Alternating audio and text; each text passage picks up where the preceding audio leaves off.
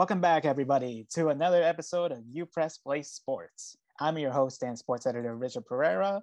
Joining alongside my uh, alongside me today is photo editor Eston Parker and contributing and staff writer, actually, Kevin Garcia. Hello, everybody. How are we doing? Doing pretty well. How about y'all? Doing fantastic. All right, that's good to hear.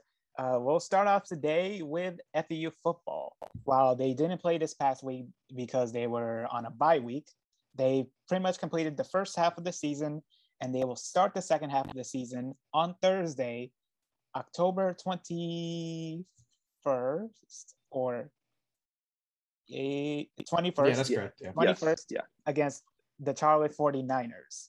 Uh, but they didn't do too good in the last game they played, losing to UAB on the road. And while FAU is undefeated at home, they still haven't, they still have yet to achieve a victory on the road. So, guys, what does FAU have to do to, to get taken advantage, an early, a good early start against Charlotte on Thursday? Well, the biggest thing here for me is the run game. Charlotte, particularly their defense, is particularly weak against the uh, the rush. They're ranked 127th in the nation right now against the rush. They're giving up something like, I think in total they're giving up like 400 yards a game, and majority of that is coming from the rushing standpoint. Hmm. And uh, yeah, I think FAU our rushing game has been particularly good this this uh, this season, and I think that's the main thing they have to focus is going there and getting on the run, because we know in Kosi Perry and our backup Nick Tronti is also backup quarterback. Both guys are banged up after their last game. So rushing the ball is going to be a crucial thing that they need to do, and they need to establish that from the beginning. And going off of what you said, Kevin, I- think another way that FAU can get an advantage, especially early on, is getting to the quarterback. Uh, Chris Reynolds for Charlotte against FIU. Well, when Charlotte played FIU on the eighth, uh, um, Chris Reynolds good game. He threw for four touchdowns and interceptions. If we can, you know, pressure him and force him or enforce, which our defense has done a pretty good job of so far, I that definitely give us early advantage to start. Um, also, once you know, FI played them pretty well, and it is an away game. Um, even though we play I think that we have a pretty good shot. Yeah, and I have to uh, agree with that. The rushing game for FAU is one of their best strengths, especially with Johnny Ford when he's back up to full strength.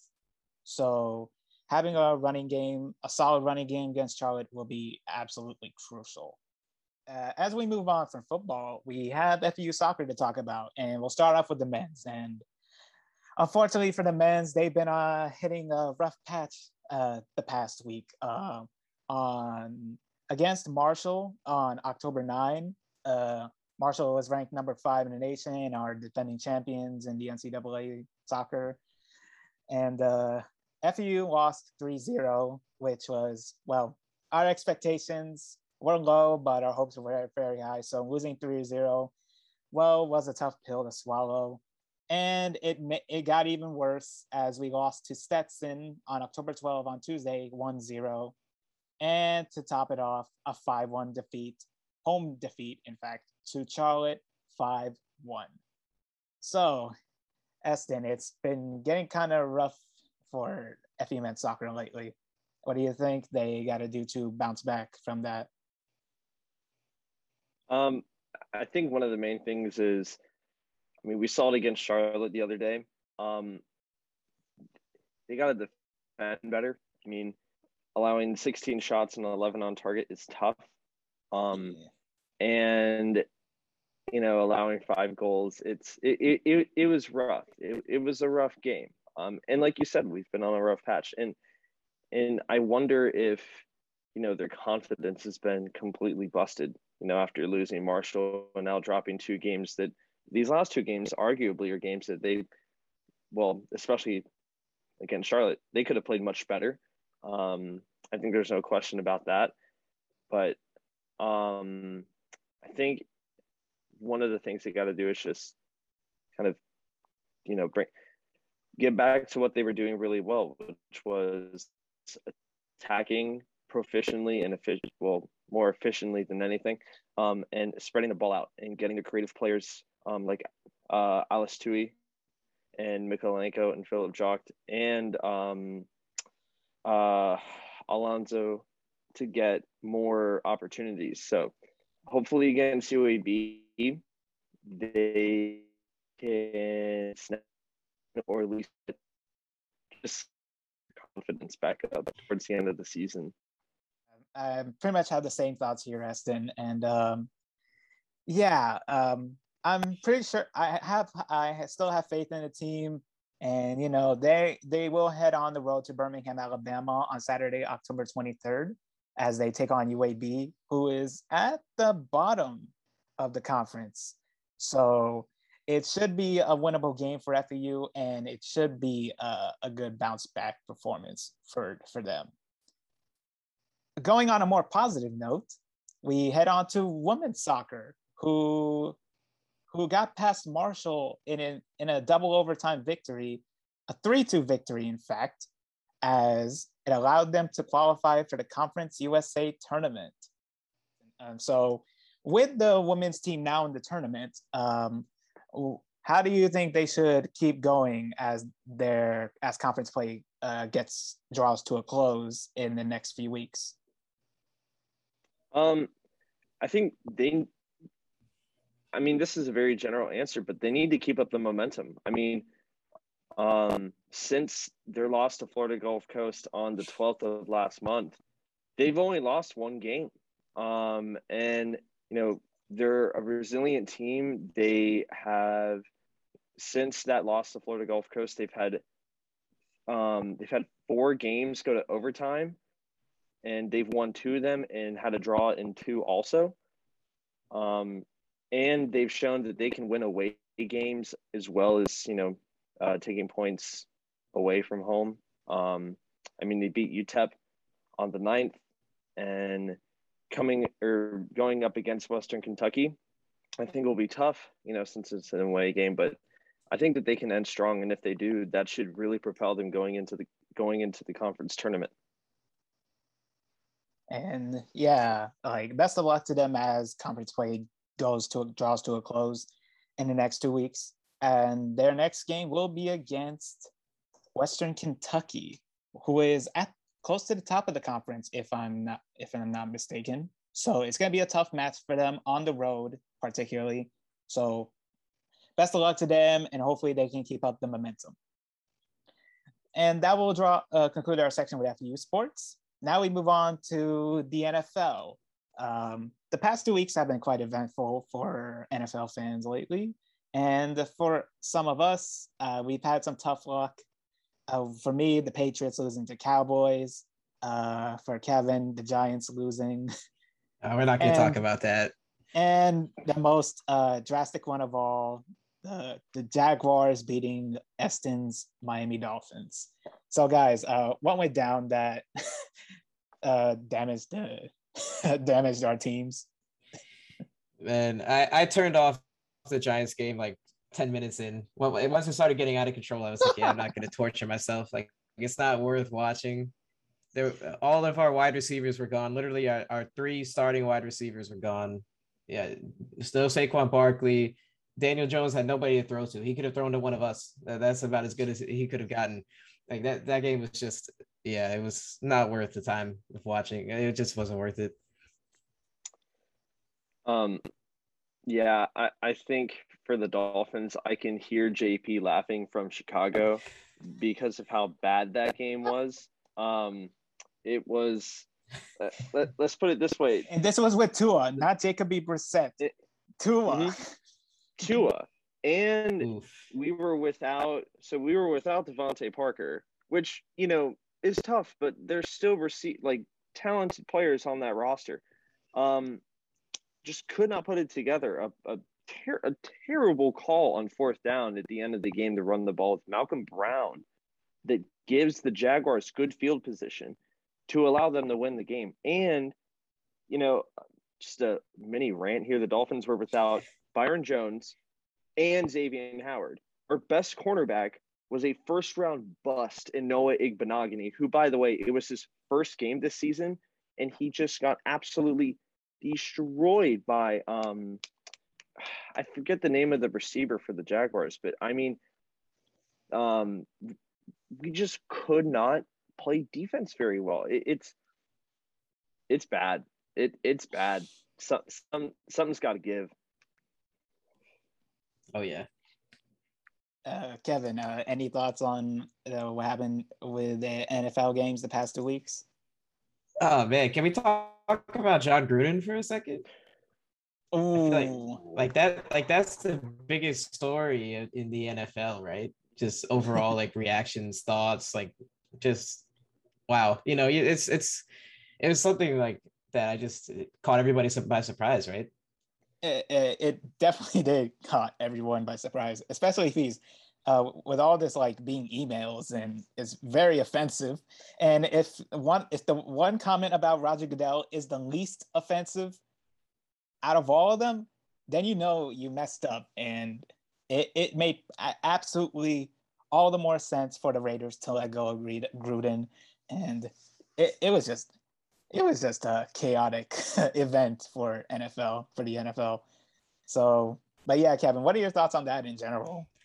uh, I was I, I was um I was like I don't want to say that I wasn't surprised, but you, you hear these things about Jon Gruden that he's a tough guy and all this and that, and then to see the emails come to light, it's like my my question is who's next? What's the next organization? Because people were saying like I was reading articles about this, and sources were saying that like Jon Gruden is not the only one that has these thoughts and says these things.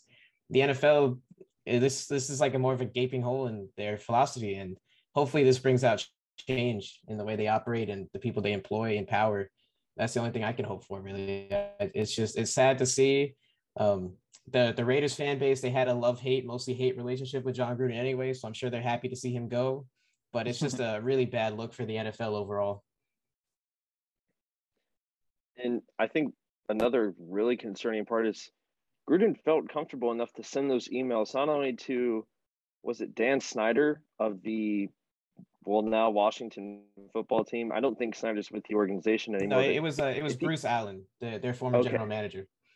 Okay, thank you. So they, if he felt comfortable sending those emails to Bruce Allen, I, I think that there's no way that there wasn't any more that he sent to other executives, players, or you know anyone within other organizations. And Kevin, like you said, um, there's no way that Gruden is the only person there's there's got to be more people that has said these things it's and it's it's only a matter of when more people or you know similar cases get you know leaked out rather than if and and it's a problem but i i think that that the league and teams are hopefully starting to take some action towards it but we'll see how that plays out so yeah, uh, as Eston said, we'll have to see what happens from here. And uh, moving on from that, um, our last topic for today is the NBA. Uh, with the preseason having concluded and the regular season is about to start on Tuesday, as the time of this recording on a Monday. So, guys, uh, who are our players to for our preseason awards? Uh, we'll start off with MVP. Who is the player we are expecting to go for that award this season? So I, I have it down to three guys, but if I had to pick one, I would say Kevin Durant. I, I just feel like Kevin Durant's gonna have a good year if he's healthy. He's gonna have an MVP year. I think there's gonna be no Kyrie. We don't know what's gonna be there with James Harden. The Brooklyn Nets are essentially gonna be Kevin Durant and you know some some bench guys, Blake Griffin, Paul Millsap, and we'll see what they get from Harden. But yeah, I think KD is gonna have a big year, and I, I could also see Giannis being back in the conversation after he won the championship, and then oh, Steph oh, yeah. Curry as well is gonna be in there. Oh yeah. oh my. Eston, what do you think? Uh, Kevin, I'm with you on a lot of the players you mentioned. Another guy I'm thinking of is Trae Young, mm. um, for a possible MVP candidate. I mean, they Atlanta took off after they fired their coach or the coach that started the season with them last year. And if they can keep up that momentum and continue like like and just make progress from where they were last year, it could be a dangerous team. Um, and I guess another player besides Steph and KD that I think could maybe make a run towards MVP, well, and Giannis, of course, um, is maybe someone like Jayson Tatum. I mean, I, I still think he's got Richard. I, I know you're probably loving this. I, I, I think he's still an elite yeah, player. Yeah, I am. and he can, and I think he has that ability to be a top 10 player in the league if he's not already. And if he can carry that team, which I think he's capable of, and Boston has a very solid team.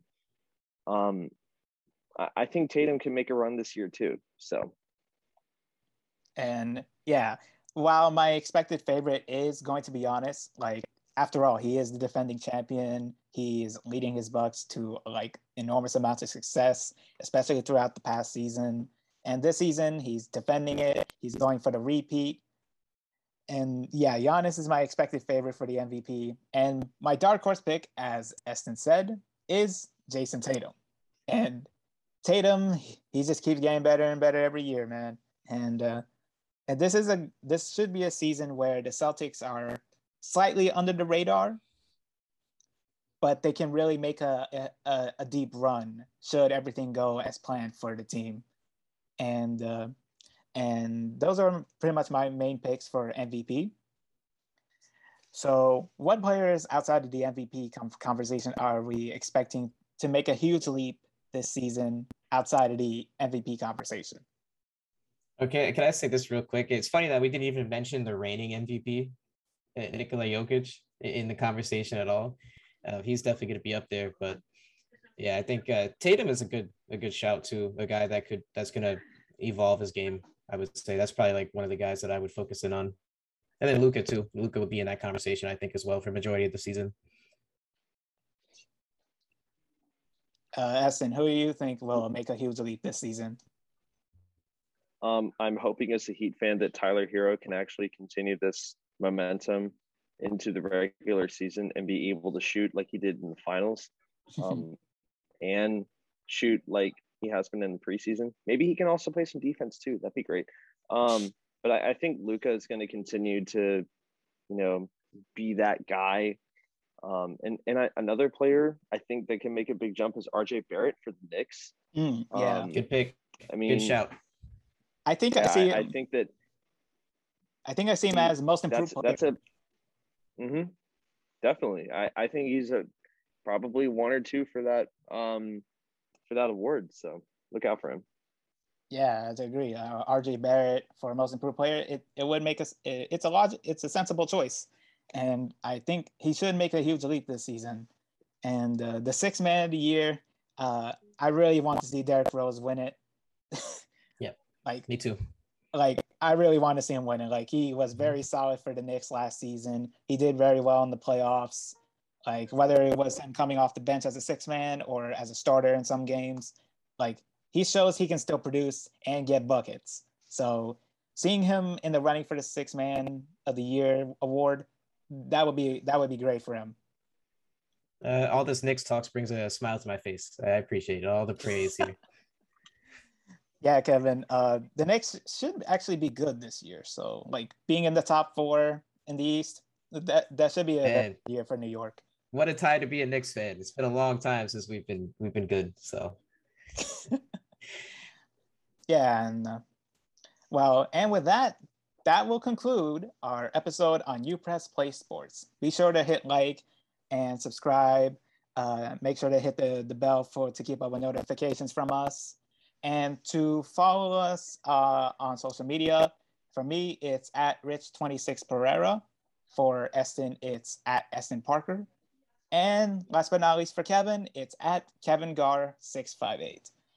And uh, also to be sure to keep in touch with uh, upressonline.com to keep up with news and sports and other content, all other kinds of content alike. And that will be it for today. And uh, have a great day.